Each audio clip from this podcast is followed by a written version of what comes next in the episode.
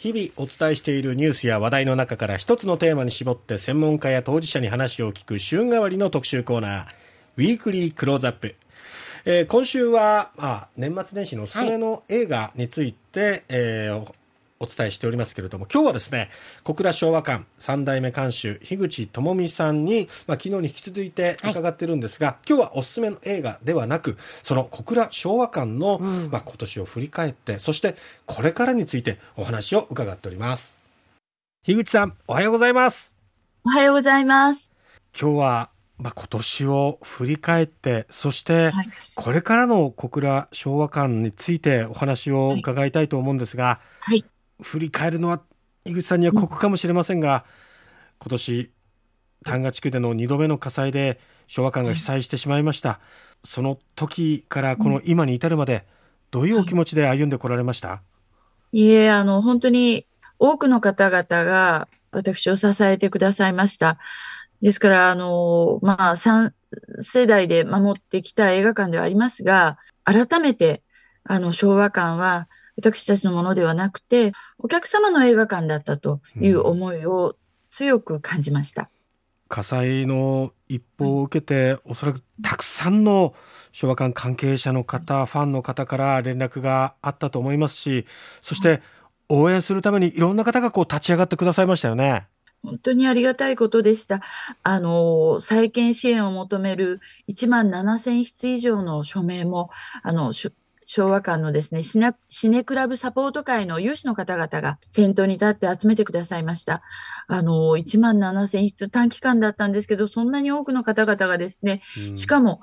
全、全国だったんです。全部の都道府県、うん、そして、えー、海外からもいただきました。うん、これ、改めて、その昭和館がこれだけの方に愛されてるっていうのが、目に見えて分かったわけじゃないですか。はいそうですね。この皆さんの愛を、樋口さんどう受け止めましたか？いや、本当にですね、えー、実は気丈にもしておりましたが、うん、あの、もう、本当にすべてなくしたんです。す、べ、て。一つ一つ、あ、あれもこれもと思い出す。うん、あの、さっき大きなものはもちろんなんですけれども、えー、あの、毎年いろんなこうやったっていう、あの、記録、あの、手帳、私が戻ってからの11年分の手帳、それはもう本当に財産でしたから、うん、何月何日何をした、どなたとお目にかかったとか、それと、もちろんもう一番大切なのは、あの、高倉健さんからのお手紙。はい。ですが、うん、悲しみに沈んでいる暇がなかったんです。うん、お客様の方が私より泣いてくださったんですね。うんあの、そんなお客様の姿を拝見したら、私は泣いてなんていられないんです。立ち上がらないと。うん、あの、樋口さん、被災した後に、はい、あの、チケットの返金などの作業を行ったじゃないですか。はい、あの場で直に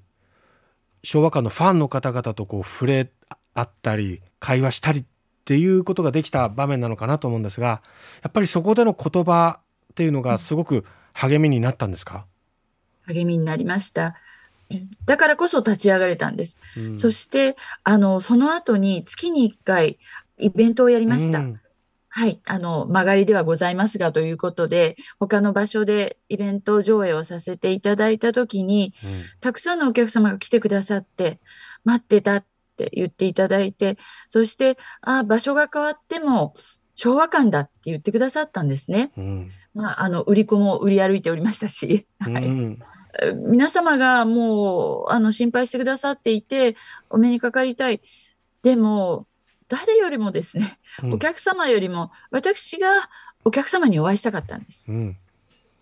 ですから、もう胸がいっぱいになりました。うん、はい。ですから、月に1回はやっていこうと思っていて、えええーあの、1月はですね、実は予定をしていなかったんですが、はい。やっぱり月に1回は、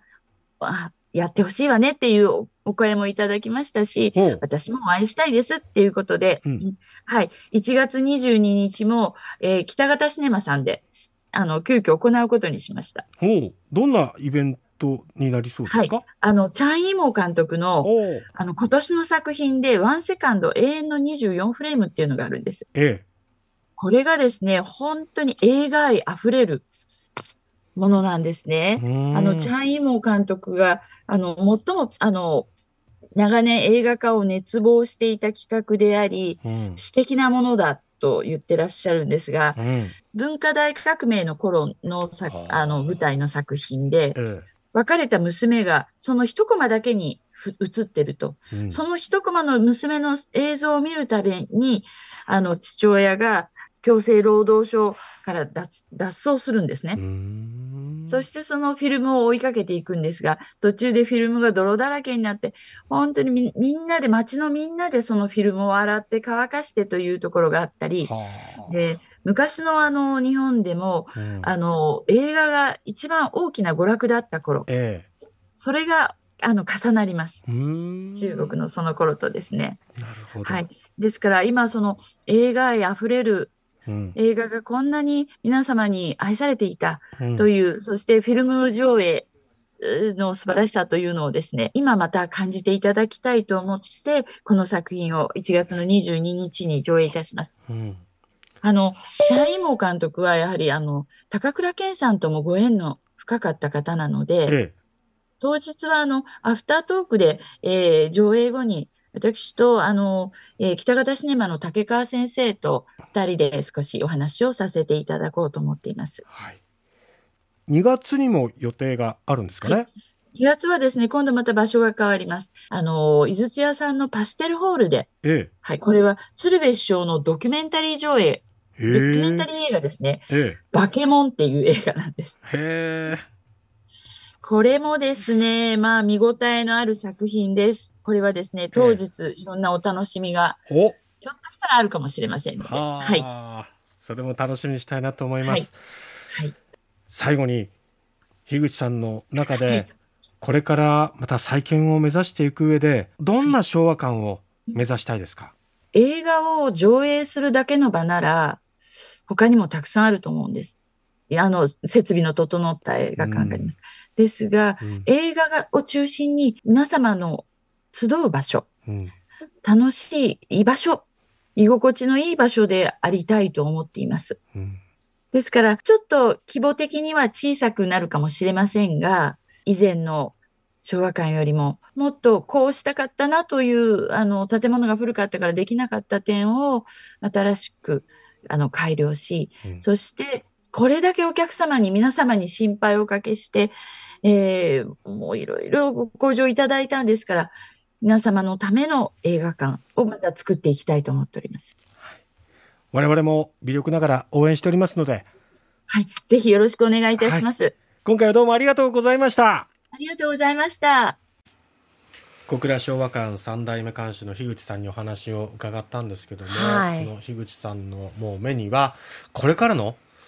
昭和館のビジョンというものがしっかりこう映ってるんだろうなっていう、ね。うん、しっかり前を向いているなっていうふうにね、えー、伝わってきたんですけれども、えー、ただ一方でやっぱり本当に全てをなくしてしまったっていうお話もありましたよね。いやもう本当に悲しみに打ちしがれた時もあったと思うんですが、うん、ただ一方で失っただけじゃなくって改めていかにこの昭和館が愛されてきたかっていうことを実感する一年でもあったのかなと思うんですよね。その皆さんからの愛をガソリンにして、前へ前へと今動いているのでね、その歩みをこうそっと後押ししたりとかね、ね支えたりとかできたらいいななんて思っております。えー、来年になってもですね、いろいろ月に一度はイベントを開いていくということですので、はい、皆さんもよかったら足を運んでみてください。小倉昭和館三代目館主の樋口智美さんでした。